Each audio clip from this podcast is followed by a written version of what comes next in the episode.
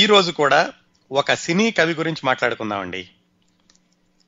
ఇంతకుముందు చెప్పినట్టుగానే మనం ఎవరి గురించి మాట్లాడుకున్నా కానీ ఆ వ్యక్తిలోని ప్రత్యేకతల్ని మనం ఎక్కువగా గమనిస్తూ వాటి గురించి ఎక్కువగా మాట్లాడుకుంటున్నాం.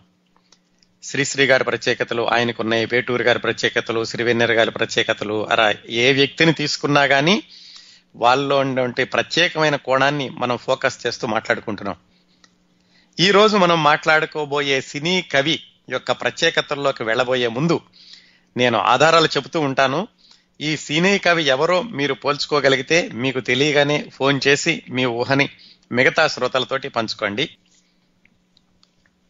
మనం శ్రీశ్రీ గారి గురించి మాట్లాడుకున్నప్పుడు ఒక విషయం చెప్పుకున్నామండి, మీకు గుర్తుంటే.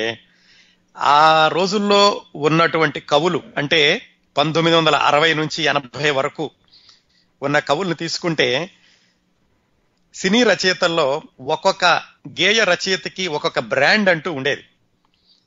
అంటే అందరూ అన్ని పాటలు రాసినప్పటికీ ఎక్కువగా ఈ తరహా పాటలు రాశారు అని చెప్పి శ్రీశ్రీ గారు అనగానే విప్లవ గీతాలు గుర్తొచ్చేవి, సి. నారాయణ రెడ్డి గారు అనగానే యుగళ గీతాలు గుర్తొచ్చాయి, ఆత్రేయ గారు అనగానే సామాన్య పదాలతో రాసేటటువంటి పాటలు గుర్తొచ్చాయి, కొసరాజు గారు అనగానే హాస్యం పాటలు. ఆ విధంగా ఈరోజు మనం మాట్లాడుకోబోయేటటువంటి రచయిత వీణ పాటలు గుర్తొస్తాయండి. ఈయన పేరు వినగానే చక్కటి మధురమైనటువంటి ఆహ్లాదకరమైన పాటలు ఎన్నో రాశారు. ముఖ్యంగా వీణ పాటలు ఈయన ఎక్కువగా రాశారు. అలాగే తెలుగులో మొట్టమొదటి ఖవాలీ పాట కూడా ఈయనే రాశారండి. ఈ కవి చనిపోయి దాదాపుగా ఇరవై ఆరు సంవత్సరాలైంది. పంతొమ్మిది వంద ముప్పై ఇరవై ఏడు ఇరవై ఆరు సంవత్సరాలండి. పంతొమ్మిది వందల ఎనభై ఏడులో చనిపోయారు ఆయన, చాలా చిన్న వయసులోనే. అంటే ఇప్పటి జీవన ప్రమాణాలతో పోల్చుకుంటే అరవై అరవై ఒక్క సంవత్సరాలు చిన్న వయసు కిందే లెక్కండి.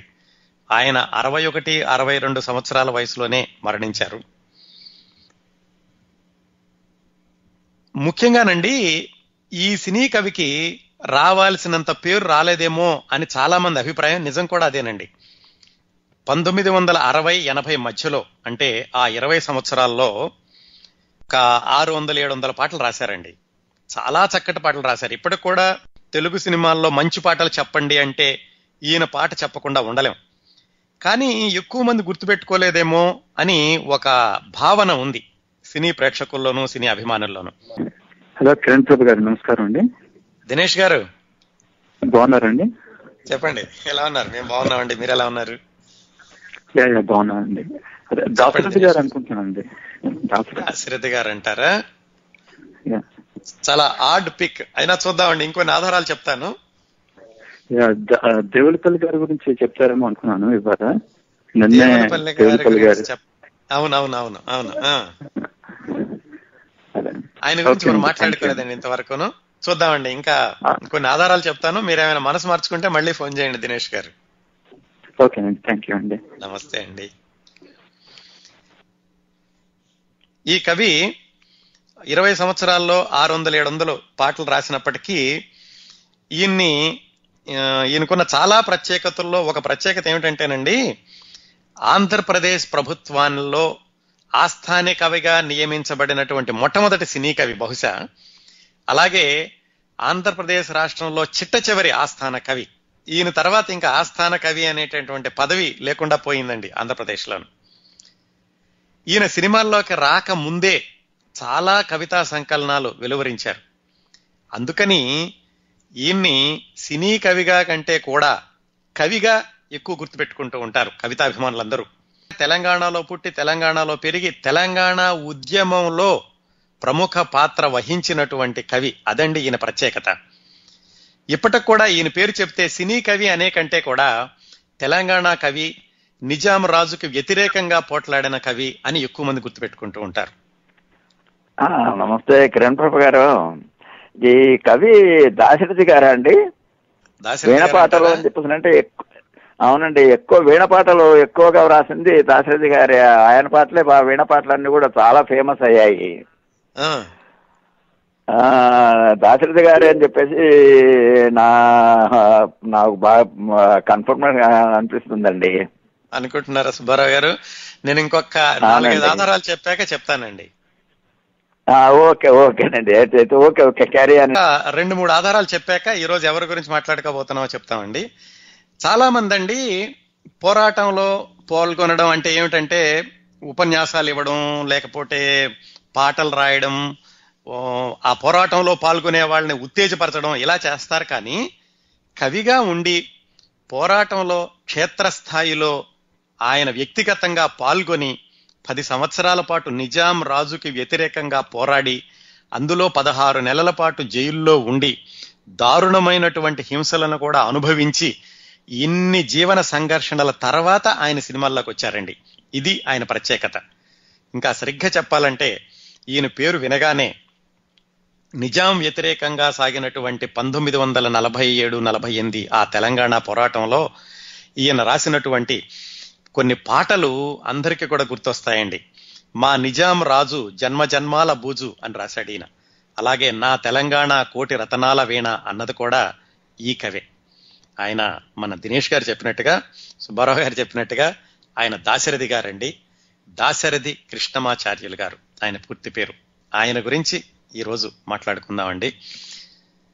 దాశరథి గారిలాగా ఒక పోరాటంలో పూర్తి స్థాయిలో వ్యక్తిగతంగా క్షేత్రస్థాయిలో మిగతా కార్యకర్తలతో కలిసి పనిచేసి అజ్ఞాతంలోకి వెళ్ళి జైల్లో కూడా ఉండి ధైర్యంగా ఆ నిజాం ప్రభుత్వాన్ని వ్యతిరేకించినటువంటి కవి ఈయనొక్కడే అనుకుంటాను. అంటే చాలా మంది కవులు ఉన్నారు ఆ తర్వాత సినిమాల్లోకి వచ్చి, సినిమాల్లోకి రాకముందు ఇంత తీవ్రమైనటువంటి ఉద్యమ స్థాయిలో కృషి చేసిన కవి దాశరథి గారు ఒక్కడే మిగతా సినిమా కవులతో పోల్చుకుంటే.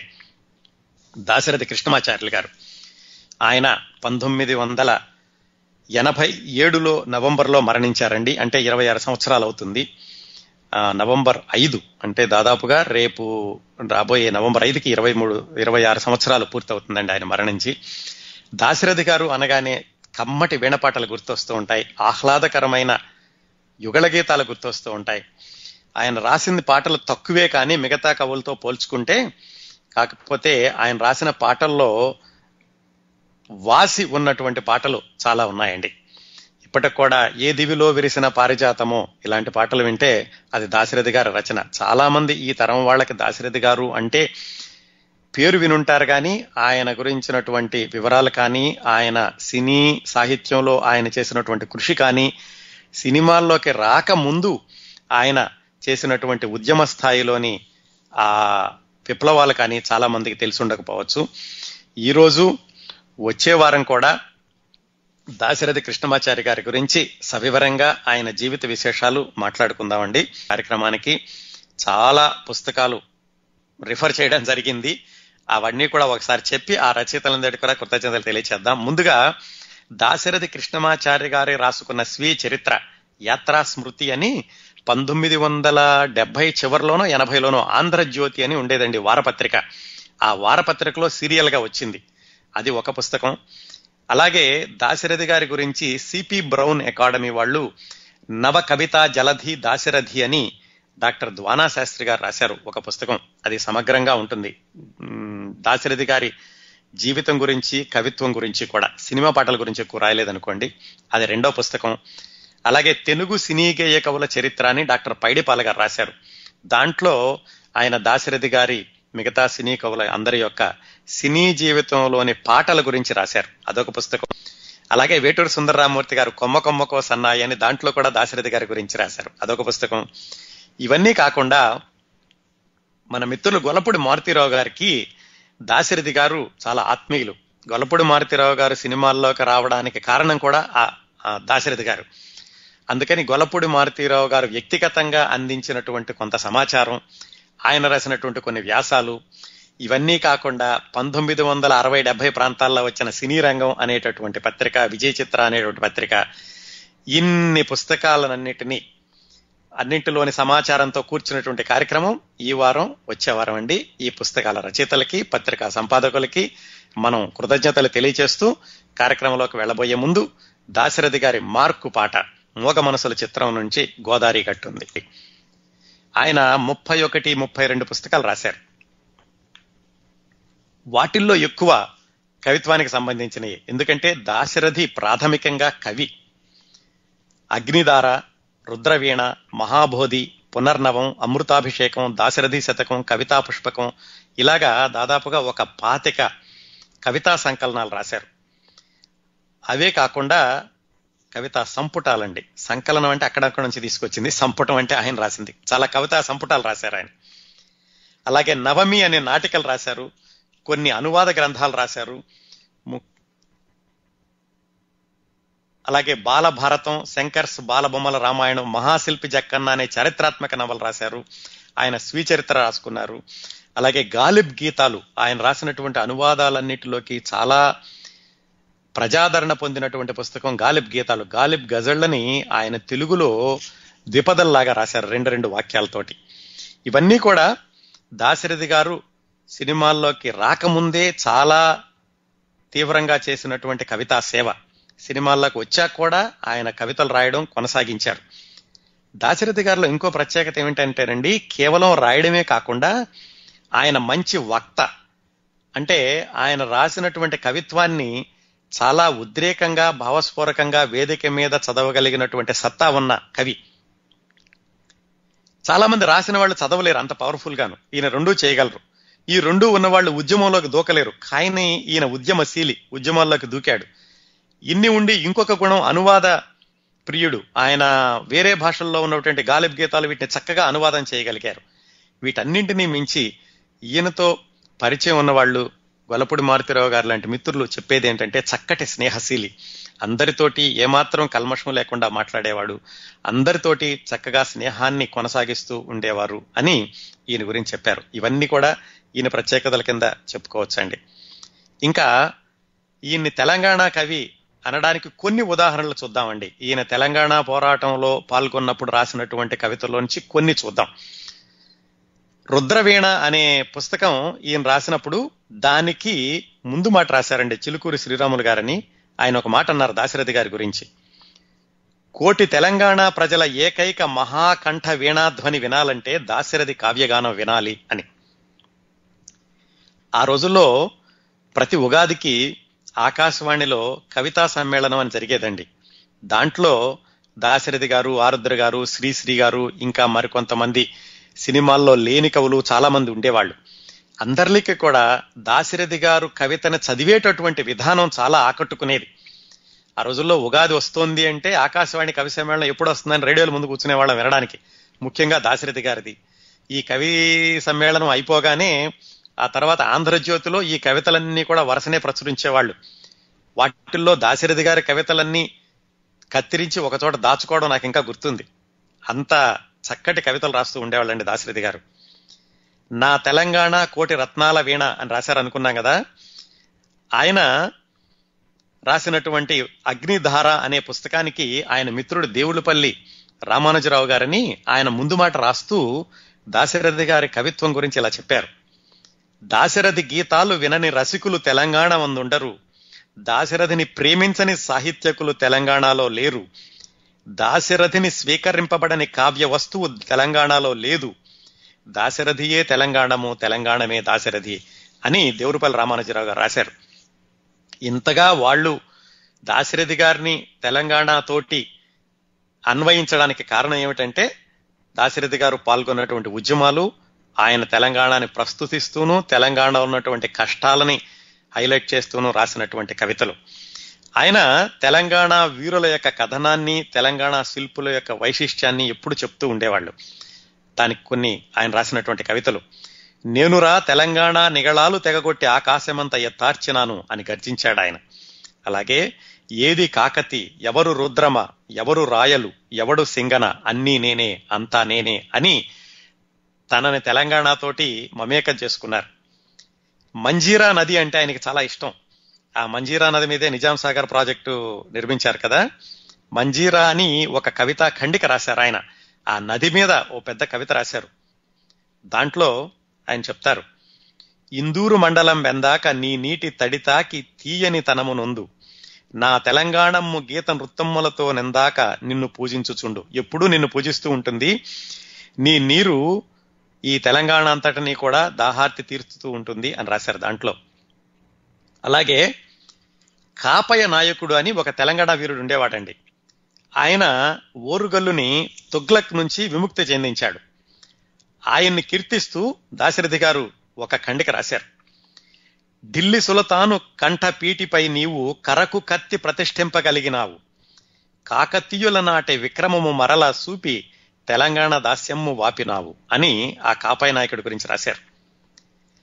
ఈ కాపాయి నాయకుడు చనిపోయాక తెలంగాణ అంతా కూడా దోపిడీ చేయబడింది, ఓరుగల్లు పట్టణం ఊపిరిపోయింది అని వాపోతూ దాశరథి గారు రాసినటువంటి ఈ శీసపద్యం చాలా ప్రసిద్ధి చెందిందండి.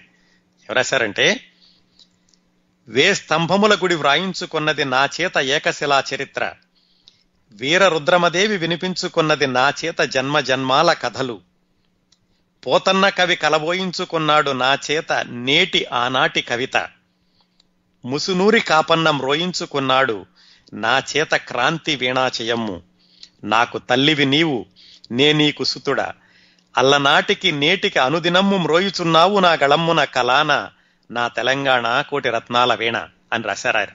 ఈ శీసపద్యంలోని మాట అండి. దాశరథి గారు రాసినటువంటి కవితల్లోని చాలా వాక్యాలు ఒక సామెతల్లాగా, కోటబుల్ కోట్స్ లాగా మిగిలిపోయినాయి. తెలంగాణ పోరాటం గురించి పంతొమ్మిది వందల నలభై ఆరు నలభై ఎనిమిది ప్రాంతాల్లో నిజాం రాజుకు వ్యతిరేకంగా జరిగినటువంటి ఉద్యమాల గురించి ఎవరు మాట్లాడినా కానీ దాశరథి గారి కవితల్ని ఉదహరించకుండా మాట్లాడలేరు. అంతగా ఆయన ప్రభావాన్ని కలగజేశారండి.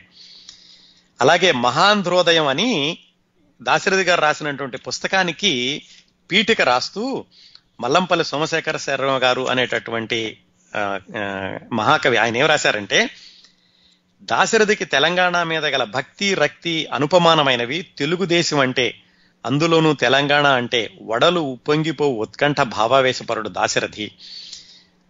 ఆయనకి అంతటి గాఢానురాగం గాఢానురాగము తెలంగాణని ఆ దాదాపుగా ఆయన ప్రేమించాడు అని రాశారు. అందుకు దాశరథి ఇంకొక ఆయన రాసినటువంటి ఇంకొక పద్యం, కోటి తెలుగుల బంగారు కొండ క్రింద పరచుకొన్నట్టే సరస్సు లోపల వసించి పొద్దు పొద్దున అందాలు పూలు పూయు నా తెలంగాణ తల్లి కంజాత వల్లి అని రాశారు.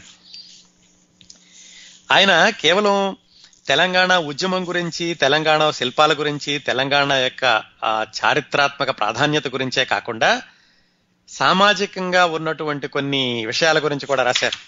హైదరాబాదులో మూసీ నది గురించి ఆయన ఎప్పుడో చాలా ఆయన కవిత్వం రాయడం మొదలుపెట్టినటువంటి కొత్తలోనే హైదరాబాదులోని మూసీ నది గురించి ఒక కవిత రాశారండి. పాత కొత్త బస్తీల మధ్య రోతగా తయారైన మురికి కోపం లాంటి మూసీ నదిని పూర్తిగా క్షళనం చేస్తేనే బాగుండును, లండన్లోని థేమ్స్ నది వలె, వాషింగ్టన్లోని పొటామిక్ రివర్ వలె, వియన్నాలోని వీధి కుల్యాల వలె పరిశుద్ధంగా మూసి ఎప్పుడు ప్రవహించవలే అని రాశారు. ఆయన ఆయన జైల్లో ఉన్నారని చెప్పుకున్నాం కదా, ఆయన జైలు జీవితం గురించి మాట్లాడుకున్నప్పుడు ఇంకా చాలా వివరంగా చెప్పుకుందాం. ఆయన జైల్లో ఏం రాశారన్నది మత్సుకి ఒక పద్యం వినిపిస్తాను, ఆయన జైల్లో ఉండగా రాసింది. ఆయన్ని నిజామాబాద్ సెంట్రల్ జైల్లో చాలా రోజులు ఉంచారు. అక్కడ ఆయన రాసినటువంటి ఒక పద్యం, ఆయాసపడు జైలులో ఎన్ని ప్రజలు రాజ్యములున్నవో అని అరసినాను, నిరుపేద వాని నెత్తురు చుక్కలో ఎన్ని విప్లవాలో అని వెతికినాను అని రాశారు ఆయన. ఇంకా ఆయన ఈ నిజామాబాద్ సెంట్రల్ జైలు గురించి చాలా వివరంగా ఇందుపుర దుర్గము అనేటటువంటి ఒక కవిత ఖండిక, అది అగ్నిధార అనే పుస్తకంలో ఉంటుందండి. దాంట్లో ఈ నిజామాబాద్ సెంట్రల్ జైలు గురించి చాలా వివరంగా ఆయన పద్యాల్లో రాశారు.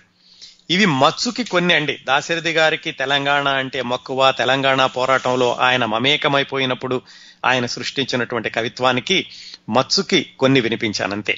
నిజానికి ఆయన కవితా ఖండికలన్నీ చదివితే కనుక ఒకటి తెలంగాణ వస్తువు, రెండోది భావ కవిత్వము, ఇవే ఎక్కువగా కనిపిస్తూ ఉంటాయి. ఇదండి దాశరథి గారి గురించి చాలా క్లుప్తమైనటువంటి కవితా పరిచయం. తర్వాత ఆయన జీవిత విశేషాల్లోకి వెళదాం. దాశరథి గారి బాల్యంలోకి వెళదామండి. దాశరథి గారి పూర్తి పేరు దాశరథి కృష్ణమాచార్య గారు కదా.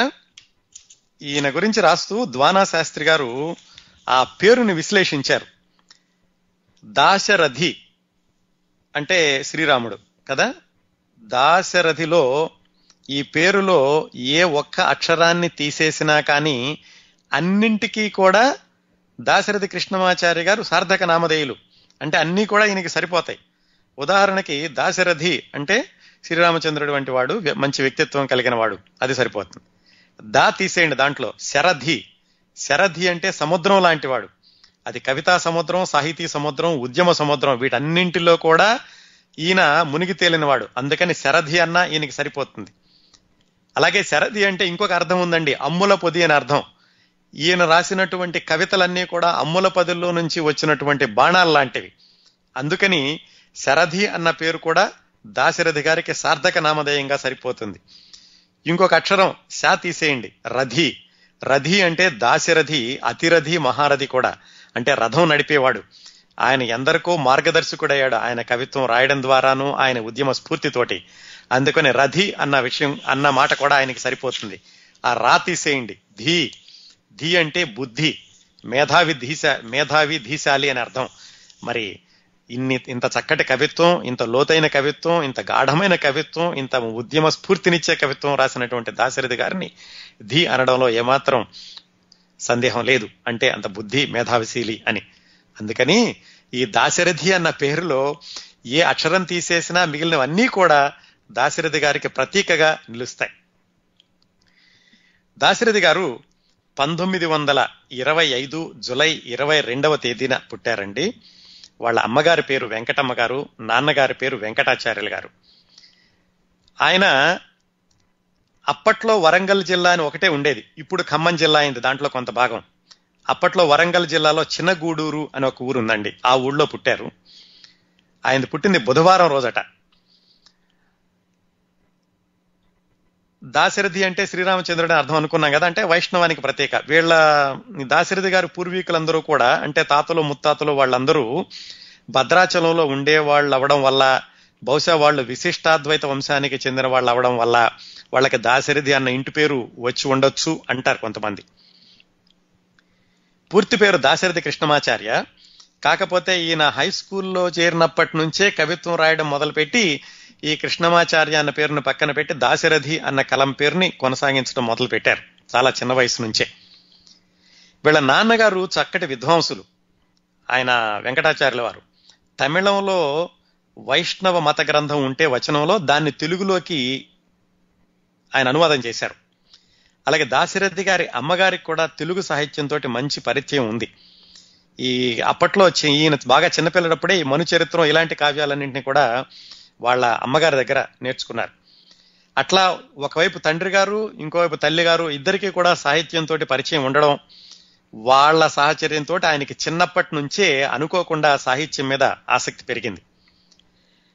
సాహిత్యం మీద అయితే ఆసక్తి పెరిగింది, ఇంకో విధంగా అసలు ఈయనలో ఈ తిరుగుబాటు ధోరణి అనేది ఎప్పుడు మొదలైందంటే దేని మీద తిరుగుబాటుతనం, ఆయన వయసు వచ్చాక నిజాం వ్యతిరానికి నిజాం ప్రభుత్వానికి వ్యతిరేకంగా పోరాడారు, అదొక తిరుగుబాటుతనం. అంతకు రాకముందే చాలా చిన్నతనం నుంచే ఈయనకి ఏదైనా ఎదిరించేటటువంటి మనస్తత్వం ఎందుకు వచ్చిందంటే, వీళ్ళ నాన్నగారు సంస్కృతం అంటే బాగా ఇష్టం ఉన్న మనిషి.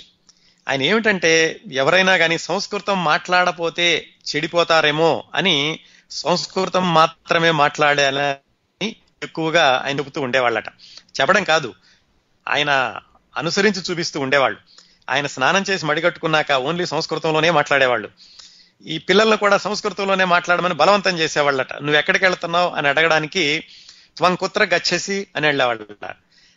దాశరథి గారికి, అంటే దాశరథి కృష్ణమాచార్య గారికి సంస్కృతం అంటే ప్రేమ, అభిమానం, కానీ మరీ ఇది ఇంత ఎక్కువ ఛాందసంగా ఉంది, మామూలు మాటలు కూడా సంస్కృతంలోనే మాట్లాడమంటున్నారు అని ఆయన కొంచెం లోపల ఈ ఈ పెట్టినట్టు ఆంక్షల మీద కొంచెం వ్యతిరేకత మొదలైంది చాలా చిన్నతనంలోనే. ఇంకా చదువు విషయానికి వచ్చేసరికి గూడూరు వరంగల్ కంటే కూడా ఖమ్మంకి దగ్గరగా ఉండేది, అందుకే తర్వాత అది ఖమ్మం ఖమ్మం జిల్లాలో ఒక భాగం అయింది. అందుకని దాశరథి గారి విద్యాభ్యాసం ఎక్కువగా ఖమ్మంలో మొదలైంది. ఇంటి దగ్గర సంస్కృతము, తెలుగు ఇంటి దగ్గర నాన్నగారి దగ్గర అమ్మగారి దగ్గర కావ్యాలు నేర్చుకోవడం, వీటితో నేర్చుకున్నారు. ఆయన మామూలు సాంప్రదాయబద్ధమైనటువంటి చదువు మాత్రం మళ్ళా ఆయన ఖమ్మం వెళ్ళి ఖమ్మంలో స్కూల్లో చేరారు. ఆ స్కూల్ని ఉస్మానియా హై స్కూల్ అంటూ ఉండేవాళ్ళు, ఎందుకంటే అదంతా నిజాం రాజు గారి పరిపాలనలో ఉన్న హైదరాబాద్ రాష్ట్రంలోది కదా, అలా అంటూ ఉండేవాళ్ళు. ఆ స్కూల్లో ఈయనతో పాటుగా చదువుకున్న వాళ్ళు తర్వాత రోజుల్లో కవితా రంగంలోనూ రాజకీయ రంగంలోనూ కూడా చాలా పేరు తెచ్చుకున్నారు. ఈయనతో పాటు కలిసి పనిచేశారు, ఈయన వాళ్ళతో పాటు కలిసి పనిచేశారు. డి రామలింగం గారని, ఈయన చనిపోయి కూడా పాతికేళ్ల పైన అవుతుంది. ఆయన చక్కటి సాహితీకారుడు, చక్కటి సాహితీ వ్యాసాలు రాశారు. అలాగే హీరాలాల్ మోరియా, ఆయన కూడా చక్కటి కవిత్వం రాశారు. తర్వాత ఈ తెలంగాణ సాయుధ పోరాటంలోనూ నిజాం రాజుకు వ్యతిరేకంగా జరిగిన పోరాటంలోనూ కూడా పాల్గొన్నారు. ఇలాంటి వాళ్ళందరూ దాశరథి గారికి సహచరులు ఆ ఖమ్మం స్కూల్లోను. ఇంకా స్కూల్లోకి వచ్చాక ఎలాంటి నిబంధనలు ఉండేవంటే, అదంతా నిజాం రాజు పరిపాలనలో ఉంది కదా, ఆయన ఏమిటి ఆయన ఉర్దూని మాత్రమే ప్రోత్సహించేవాడు. పొద్దున్నే వీళ్ళు స్కూల్కి వెళ్ళాక ప్రార్థన కూడా ఉర్దూలో చెయ్యాలి. తా తాబత్ బావి ఖై ఆలం ఎరియా సత్రగ్భే ఇలా ఏదో చదివేవాళ్ళు. దాని అర్థం ఏమిటంటే ప్రళయకాలం వరకు, అంటే ఈ ఈ ప్రపంచం అంతమయ్యే వరకు కూడా భగవంతుడు ఈ రాజ్యాన్ని సుస్థిరంగా ఉంచుగాక. ఏ రాజ్యాన్ని? హైదరాబాద్ రాష్ట్రాన్ని. ఇలాంటి ప్రార్థనల్ని చదివింపచేసేవాళ్ళు ఆ నిజాం ప్రభుత్వంలో ఉన్నటువంటి స్కూళ్ళని లో పనిచేసేటటువంటి ఉపాధ్యాయులందరూ కూడా. ఈయనకి నచ్చేది కాదు. అసలే ప్రజలందరూ కష్టపడుతున్నారు నిజాం పాలనలోనూ, పైగా ఈ రాజ్యాన్ని సుస్థిరంగా భగవంతుడు కాపాడాలని అంటున్నారని అక్కడ కొంత వ్యతిరేకత మొదలైంది ఆయనకి. రోజు ఏడుస్తూ ప్రార్థన చేస్తూ ఉండేవాళ్ళట.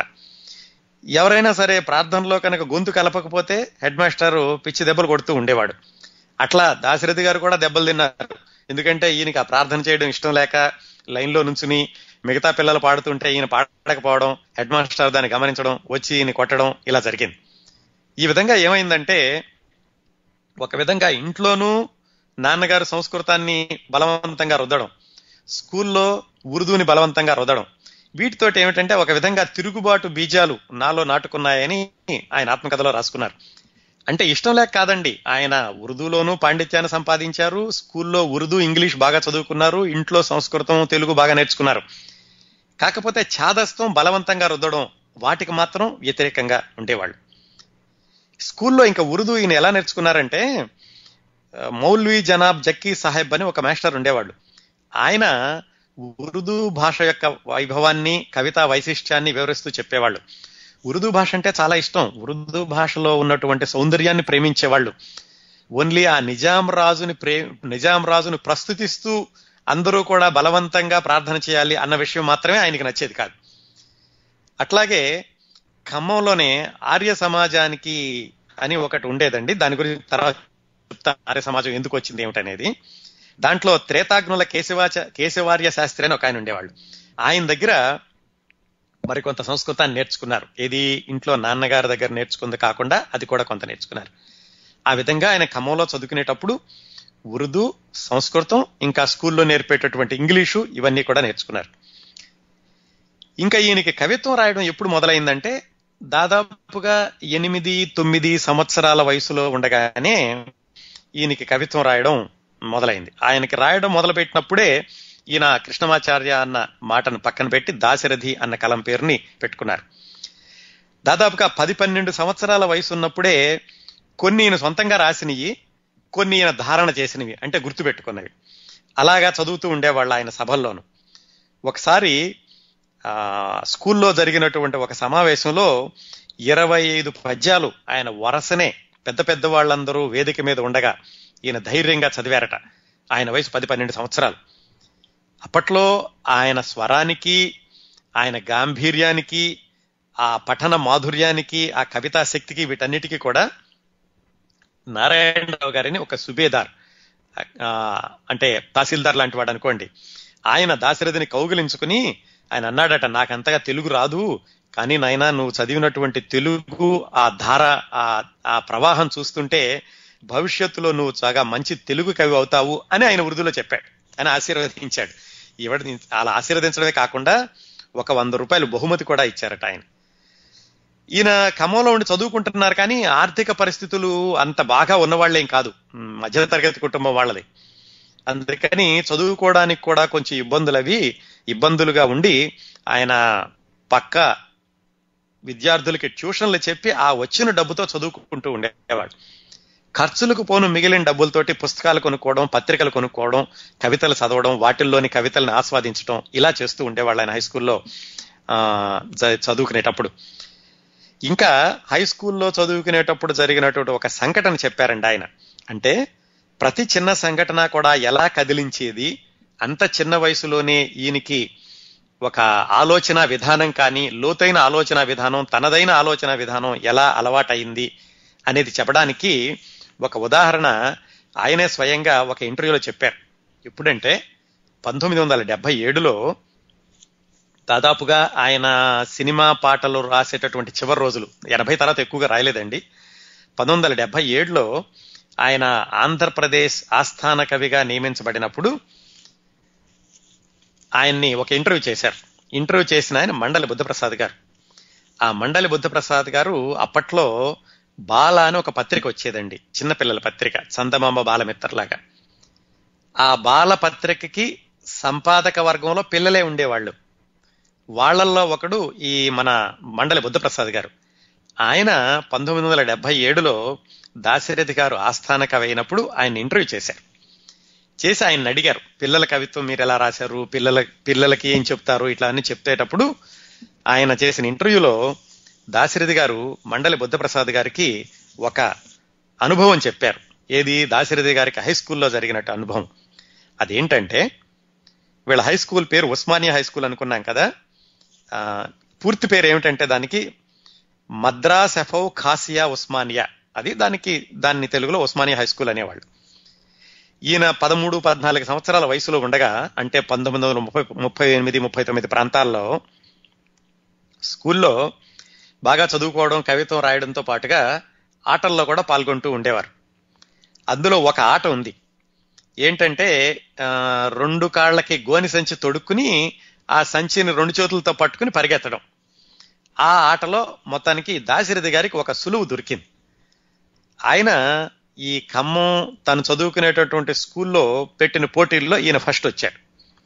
అది బాగానే ఉంది. అప్పుడు ఏం చేశారంటే, ఆ చుట్టుపక్కల జరిగినటువంటి స్కూళ్లలో ఇలాగా ఈ గోని సంచిలో కాళ్ళు పెట్టుకుని పరిగేటటువంటి రేసులో బహుమతులు వచ్చిన వాళ్ళందరికీ కలిపి ఒక టోర్నమెంట్ లాగా పెట్టారు. ఎక్కడ, వరంగల్లో.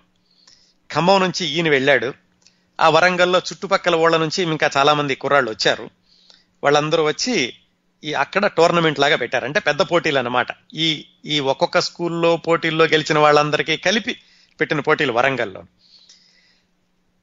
ఆయన ఇంటర్వ్యూలో చెప్పారు ఏంటంటే, ఆ గోని సంచిని రెండు కాళ్ళకి రెండు కాళ్ళని గోని సంచిలో పెట్టినప్పుడు గట్టిగా కట్టుకున్నా పరిగెత్తలేరు, అలాగే లూజుగా ఉన్నా పడిపోతారు. ఈయనకేదో ఒక ఒక విధంగా కొంచెం లూజు కొంచెం టైటు అలా కట్టుకుంటే పరిగెత్ ఎలా పరిగెత్తాలి అనేది దీనికి బాగా అలవాటు అయింది. అందుకే స్కూల్లో ఫస్ట్ వచ్చారు. సరే, ఈ టోర్నమెంట్కి వెళ్ళారు. టోర్నమెంట్లో మిగతా స్కూల్ వాళ్ళతో కలిసి పోటీ పడాలి. అక్కడ కూడా మొత్తానికి ఈయన నేర్చుకున్నటువంటి టెక్నిక్ బాగా పనిచేసింది. మిగతా స్కూల్ వాళ్లతో కూడా పోటీ పడి ఈయనే గెలిచాడు ఆ టోర్నమెంట్లోను. ఇది వరంగల్లో. వరంగల్లో టోర్నమెంట్లో గెలవగానే మిగతా పిల్లలందరూ వచ్చి అభినందించారు. అందరూ ఈయన్ని చాలా బాగా చేసేవయ్యా అన్నారు. అప్పట్లో ఉన్నటువంటి సుబేదార్, అంటే గవర్నర్ ఆ గవర్నర్ లాంటి వాడు, ఆయనకి ఆయన దాశరథి గారికి ఒక పెన్ను ఇచ్చాడు. అప్పట్లో రాజా పెన్ను అని ఉండేదండి. అది చాలా బ్రాండ్, పైలట్ పెన్ను, చాలా పెద్ద బ్రాండెడ్ పెన్ను కింద లెక్క అనమాట, ఖరీదైన పెన్ను. ఆ పెన్ను కొనిచ్చారు. అందరూ పూలమాలలు వేశారు. ఈయన భుజాన్ని ఎత్తుకుని ఊరేగించారు. ఈయన వరంగల్ వెళ్ళాం కదా అని అక్కడ ఉన్నటువంటి శిల్ప సంపద అంతా చూసి వచ్చారు. ఇదంతా పర్వాలేదు. దీని కొసమెరుపు ఏమిటంటే, ఆ రాజా పెన్నులో ఇంకు పోసుకుని ఆయన ఒక కవిత రాసుకున్నారు. అంత చిన్న వయసులో, అంటే పదమూడు పద్నాలుగు సంవత్సరాల వయసులో ఇలాంటి కవిత రాయడం అంటే, అది దాదాపుగా భవిష్యత్తులో దాశరథి గారు ఎలాంటి కవితలు రాస్తారు, ఎంత లోతైన కవితలు రాస్తారు అనడానికి ఇది ఒక దిక్సూచి అనుకోవచ్చు. ఏం రాశారంటే, గోనె సంచి పరుగుల పోటీ భలే మంచి ఆటల పోటీ, బొక్కబోర్లా పడ్డాడొకడు, ముక్కులు పగిలి ఏడ్చాడొకడు, హాయ్ అల్లా అన్నాడొకడు, ఓ దేవుడా అన్నాడొకడు, ఏడ్చేవాడొకడైతే నవ్వేవాడు ఇంకొకడు, అవమానం ఒకడికైతే సన్మానం ఇంకొకడికి, గెలిచినోడు నవ్వాలా ఓడినోడు ఏడవాలా, నేడు గెలుపు రేపు ఓటమి, నేడు ఓటమి రేపు గెలుపు, అదేరా ఈ జీవితం మరి ఎందుకు ఏడవటం. చివరి నాలుగు చూడండి ఏం రాశారు, నేడు గెలుపు ఓటమి, నేడు ఓటమి రేపు గెలుపు, అదేరా ఈ జీవితం మరి ఎందుకు ఏడవటం. ఇది ఆయన పదమూడు పద్నాలుగు సంవత్సరాల వయసులో ఆయనకి బహుమతిగా వచ్చినటువంటి పెన్నులో ఇంకు పోయించుకుని రాసుకున్నటువంటి కవిత అండి. ఈ విధంగా ఆయన హై స్కూల్ జీవితం గడిచింది. అటు ఇంట్లోనూ బయట సంస్కృతం నేర్చుకోవడం, ఉర్దూ నేర్చుకోవడం, అలాగే ఇంగ్లీష్ నేర్చుకోవడం, కవిత్వం రాయడం, దాశరథి అన్న కలం పేరు పెట్టుకోవడం, ఇవన్నీ కూడా ఆయన స్కూల్లో ఉండగా జరిగింది. అయితే ఇదంతా ఈయన స్కూల్ జీవితం గురించి అండి. సమాంతరంగా తెలంగాణలో నిజాం ప్రభుత్వం, నిజాం రాజు యొక్క నిరంకుశత్వం, అక్కడ ప్రజలు పడేటటువంటి బాధలు, అప్పటి రాజకీయ పరిస్థితులు, ఇవన్నీ కూడా ఈయన్ని చాలా బలం బలీయంగా ప్రభావితం చేసినాయి. అందుకని ఆ తెలంగాణ ఉద్యమం, నిజం పోరాటం, వీటి వల్ల ఈయన చదువు హై స్కూల్ తర్వాత కొనసాగలేదు. మెట్రిక్ తోటి ఈయన చదువుపోయింది. అది తర్వాత బిఏ చదివారండి, అది తర్వాత చెప్పుకుందాం. మెట్రిక్ తర్వాత చదువు ఆగిపోయింది. చదువు ఆగిపోయి ఈయన ఆ తెలంగాణ పోరాటం దాదాపుగా పూర్తిగా పీకల్లోత వరకు దిగిపోయారు. అసలు ఈయన తెలంగాణ పోరాటంలో దిగడానికి అంత బలీయంగా ఈయన్ని ప్రభావితం చేసినటువంటి రాజకీయ సామాజిక పరిస్థితులు ఏమిటి, ఎందుకు ఈయన అటువైపు వెళ్ళ వెళ్లాల్సి వచ్చింది, ఆ పరిస్థితులు ఏమిటో ముందు తెలుసుకున్నాక అప్పుడు దాశరథి గారు ఆ ఉద్యమం ఎలా వెళ్ళారు. అప్పట్లో తెలంగాణలో ఈ నిజాం ప్రభుత్వం యొక్క పరిపాలన ఎలా ఉండేది, వాళ్ళ దౌర్జన్యాలు ఎలా ఉండేవి, అప్పట్లో సామాజిక పరిస్థితులు ఎలా ఉండేవి, ప్రజలు ఎలా ఇబ్బంది పడేవాళ్ళు, ఆ విశేషాలు ఈ అంశంలో చూద్దామండి. ఎందుకంటే వాటన్నిటినీ చూసి దాశరథి గారు రక్తం మరిగి ఆ ఉద్యమంలోకి ఆయన దూకారు. ఆ పరిస్థితులు ఎంత తీవ్రంగా ఉండేవో చూద్దాం. చూస్తే అసలు ఈ తెలంగాణ పోరాటం అంటే ఏమిటి, తెలంగాణలో అప్పుడు ఏం జరిగింది అనేటటువంటి విషయాలు అర్థమవుతాయి. హైదరాబాద్ సంస్థానాన్ని అప్పట్లో, అంటే దాశరథి గారు స్కూల్లో చదువుకునేటటువంటి రోజుల్లో, మీర్ ఉస్మాన్ అలీఖాన్ అని ఆయన పాలిస్తూ ఉండేవాడు. అప్పట్లో ఆ హైదరాబాదు రాష్ట్రంలో విభాగాలు ఎలా ఉండాయంటే జాగీర్లు, పాయగాలు, మక్తాలు ఇలా ఉండేవి. ఏమిటి, తాలూకా, పరిషత్తు, లేకపోతే సమితి, ఇలా అన్నట్టుగా ఇలా వివిధ వివిధమైనటువంటి దశలు ఉండేవి వాటిల్లో. తెలంగాణ అంటే ఆంధ్రలో ఉండేటటువంటి, అంటే ప్రస్తుతం ఆంధ్రప్రదేశ్లో ఉన్నటువంటి రాష్ట్రాలే ప్రాంతాలే కాకుండా మహారాష్ట్ర, కర్ణాటకలో ఉండే ప్రాంతాలు కూడా ఉండేవండి. తెలంగాణ, మహారాష్ట్ర, కర్ణాటక మొత్తం వీటిల్లో ఒక పదహారు జిల్లాలే. వీటన్నిటినీ కలిపి హైదరాబాద్ రాష్ట్రం అనేవాళ్ళు. ఈ మూడు రకాల ప్రాంతాలు ఉండడంతో ఏంటంటే తెలుగు మాట్లాడేవాళ్ళు ఉండేవాళ్ళు, మరాఠీ మాట్లాడేవాళ్ళు ఉండేవాళ్ళు, ఉర్దూ మాట్లాడేవాళ్ళు ఉండేవాళ్ళు. అంటే ఏంటి, తెలుగు మాట్లాడేవాళ్ళు ఎక్కువ ఉండేవాళ్ళు, తర్వాత మరాఠీ, తర్వాత ఉర్దూ ఉండేవాళ్ళు. ఈ హైదరాబాద్ సంస్థానానికి సొంతంగా కరెన్సీ ఉండేదటండి. రూపాయలు కాకుండా వాళ్ళకి హాలీ రూపాయలని విడిగా ఉండేదట. ఇది ఈయన ఈ నిజాం రాజు గారేమో హైదరాబాద్లో ఉండేవాడు, కింద జాగీర్దార్లు, పాయగాలు, మక్తాలు పాలించే వాళ్ళు విడిగా ఉండేవాడు. ఈ జాగీర్దార్లందరూ కూడా హైదరాబాద్లో ఉండి వాళ్ళ సేవకుల్ని, వాళ్లకు ఉన్నటువంటి రిప్రజెంటేటివ్స్ని వివిధ ప్రదేశాల్లో ఉంచి వాళ్ళ నిరంకుశంగా పాలిస్తూ ఉండేవాళ్ళు. ఈ జాగీర్దార్లు జులుం ఎంతగా ఉండేదంటే, ఎవరైనా అధికారి కనుక ఊరికి వస్తే ఆ ఊళ్ళో ఉన్న అందరూ కూడా వాళ్ళకి రాత్రింబగళ్ళు సేవ చేస్తూ ఉండాల్సిందే, వెట్టి చాకిరీ చేయించుకుంటూ ఉండేవాళ్ళు. ఇంకా ఎంత తీవ్రంగా ప్రజల్ని వాళ్ళు నిబంధనలు పెట్టేవాళ్ళంటే, ప్రతి పనికి ముందు నీ బాంఛన్ కాల్మోక్తా అని అనాలి. ప్రతి పనికి ఒక మాట అన్నాక నీ బాంఛన్ కాల్మోక్తా ద్వారా అని ఇంకో మాటని, మళ్ళీ నీ బాంఛన్ కాల్మోక్తా ద్వారా అని అలా అనాలి. అదంతా వాళ్ళు అలవాటు చేశారండి. అంత తీవ్రంగా ప్రజల్ని అణచివేతకి గుడి చేస్తూ ఉండేవాళ్ళు. ఎవరు, ఈ నిజాం రాజు దగ్గర పనిచేసేటటువంటి జాగీర్దారులు. ఇది ఇది ఇది రాజకీయంగా ప్రజల్ని అణగదొక్కడం. ఇంకొక వైపు భాషాపరంగా చూస్తే నిజాం రాజు వీళ్ళందరూ ముస్లిమ్స్ కాబట్టి ఎక్కువగా ఉర్దూ భాషని ప్రోత్సహిస్తూ తెలుగు భాషని, తెలుగు భాషకు ఎక్కువగా అవకాశాలు ఇచ్చేవాళ్ళు కాదు. ఉర్దూ భాషను మాత్రమే వాళ్ళు ఎక్కువగా ప్రోత్సహిస్తూ ఉండేవాళ్ళు. బోర్ మీడియం ఆఫ్ ఇన్స్ట్రక్షన్ కూడా ఉర్దూనే ఉండేది. తెలుగుని తేలంగి, బేడంగి అని హేళన చేస్తూ ఉండేవాళ్ళట. బేడంగి అంటే దిక్కుమాలింది అని, అట్లా హేళన కూడా చేస్తూ ఉండేవాళ్ళు. ఇలాంటి పరిస్థితుల్లో తెలుగు భాషని కాపాడుకోవడానికని ఉద్యమకారులు కొంతమంది నడుం కట్టి తెలుగు భాషాభివృద్ధి కోసం, తెలుగు భాషా పరిరక్షణ కోసం, ఈ ఉర్దూ భాషా ప్రాభవంతో తెలుగు ఎక్కడైనా వెనకబడిపోతుందేమో అనేటటువంటి ఉద్దేశంతో కొన్ని కొన్ని సంస్థలు స్థాపించడం జరిగింది. పంతొమ్మిది వందల ఒకటిలో హైదరాబాదులో రాజా నాయని వెంకట రంగారావు అని ఆయన శ్రీకృష్ణ దేవరాయ ఆంధ్ర భాషా నిలయం అనేదాన్ని మొదలుపెట్టారు. ఇవన్నీ కూడా తెలుగు భాషను కాపాడుకోవడానికి, తెలుగు భాషని ప్రజల్లో ప్రోత్సహించడానికి, ఇది హైదరాబాద్ రాష్ట్రంలోను. వాళ్ళందరూ హైదరాబాద్లో శ్రీకృష్ణ దేవరాయ ఆంధ్ర భాషా నిలయం మొదలైంది. అదే సమయంలో పంతొమ్మిది వందల నాలుగులో హనుమకొండలో రాజరాజ నరేంద్ర ఆంధ్ర భాషా నిలయం అనేటటువంటి ఒక సంస్థని మొదలుపెట్టారు. వీటన్నిటి చైతన్యంతో పంతొమ్మిది వందల నలభై మూడులో హైదరాబాదులో ఆంధ్ర సారస్వత పరిషత్ అనేటటువంటి ఇంకో సంస్థ మొదలైంది. అంటే పంతొమ్మిది వందల ఒకటిలో శ్రీకృష్ణేంద్ర దేవ శ్రీకృష్ణ దేవరాయ ఆంధ్ర భాషా నిలయం, పంతొమ్మిది వందల నాలుగులో రాజనారేంద్ర రాజరాజ నరేంద్ర ఆంధ్ర భాషా నిలయం హనుమకొండలో, నలభై మూడులో హైదరాబాదులో ఆంధ్ర సారస్వత పరిషత్, ఇలా మొదలైనయండి. ఇవి కాక వీటికి అనుబంధంగా ప్రతి ఊళ్ళోనూ ఆంధ్ర సభలు కొన్ని ఉంటూ ఉండేవి. ఇదంతా భాషను కాపాడుకోవడానికి, భాషను చైతన్యవంతంగా ఉంచడానికి. ఈ నిజాం రాష్ట్రంలో ఉన్న తెలుగు వాళ్ళందరినీ కూడా ఒక చోట చేర్చి వాళ్ళని చైతన్యపరచడానికని నిజాం రాష్ట్ర ఆంధ్ర మహాసభ అని దాన్ని ఏర్పాటు చేసి, దాని యొక్క ప్రథమ మహాసభలు పంతొమ్మిది వందల ముప్పైలో జోగిపేటలో జరిగినాయి. అట్లాగే ఈ సంస్థలన్నీ కూడా తెలుగు పుస్తకాలు ప్రచురించి తెలుగు భాషను కూడా ప్రోత్సహిస్తూ ఉండే వాళ్ళు. ఎలా అనేవాళ్ళంటే, తెలుగు ఈ హైదరాబాదు రాష్ట్రంలో నిజాం ప్రభుత్వంలో తెలుగు, మరాఠీ, కన్నడ మూడు భాషలు ఉన్నప్పటికీ తెలుగు రాష్ట్రంలో నివసించే వాళ్ళందరూ తెలుగు వారే అనేటటువంటి సమైక్య భావనను కూడా వీళ్ళు ప్రోత్సహిస్తూ ఉండేవాళ్ళు. ఏ భావానికి వ్యతిరేకం కాదు. నిజాం రాజు పుట్టేటటువంటి పెట్టేటటువంటి బాధలకి, వాళ్ళ నిరంకుశత్వానికి, వాళ్ళ భాషా నిరంకుశత్వానికి, దానికి మాత్రమే వ్యతిరేకంగా ఈ సంస్థలన్నీ కూడా పోరాడుతూ ఉండే. ఇదే కాకుండా మతపరంగా కూడా ఏం చేసేవాళ్ళంటే, అంజుమన్ తబ్లిగ్లిస్తాం అనేటటువంటి ఒక సంస్థ ద్వారా హిందువులందరినీ ముస్లింగా మార్చడానికి ప్రయత్నాలు చేస్తూ ఉండేవాళ్ళు. అప్పుడు ఆర్య సమాజం అనేది మొదలై వాళ్ళు శుద్ధి సభ పేరుతోటి మళ్ళీ వాళ్ళని తిరిగి హిందువులుగా మార్చేవాళ్ళు. ఇంత సంఘర్షణ జరుగుతూ ఉండేదండి ఆ రోజుల్లోనూ. ఇట్లా సంఘర్షణ జరుగుతూ ఇంకొక వైపు స్వాతంత్ర పోరాటం జరుగుతోంది ఆంగ్లేయులతోటి. నిజాం రాజు మళ్ళీ ఆంగ్లేయులకి విధేయుడిగా ఉండేవాడు, వాళ్ళు ఏం చెప్తే అది చేస్తూ ఉండేవాడు. ఇలాంటి పోరాటాలు జరుగుతున్న సమయంలో దాశరథి గారి యొక్క హై స్కూల్ చదువు ఖమ్మంలో కొనసాగింది.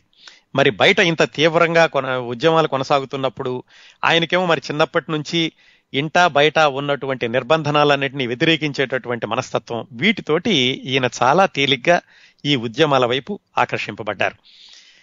ఈయన మెట్రిక్ అయిపోయి పంతొమ్మిది వందల నలభైలో వెంటనే ఉద్యమంలోకి దూకడం జరిగింది. అందులో ఆవేశంగా కవిత్వం రాసేటటువంటి వ్యక్తి, ఇంకా కుర్రవాడు, పంతొమ్మిది సంవత్సరాలు ఇరవై సంవత్సరాల వయసు ఉన్న ఆయన. అందుకని ఈ ఉద్యమాల్లోకి తేలిగ్గా ఆకర్షించబడడం జరిగింది. జరుగుతూ ఏమైందంటే, ఈయన పంతొమ్మిది వందల నలభై ఐదు నాటికి ఈ ఖమ్మం అనగానే కమ్యూనిస్టులు కంచుకోట అనేవాళ్ళండి. అయితే పంతొమ్మిది వందల నలభై ఐదుకి ఈ ఆంధ్ర సభ అనేది రెండుగా చీలిపోయి ఒకటి జాతీయాంధ్ర మహాసభ, కమ్యూనిస్ట్ ఆంధ్ర మహాసభ అని రెండు అయినాయండి.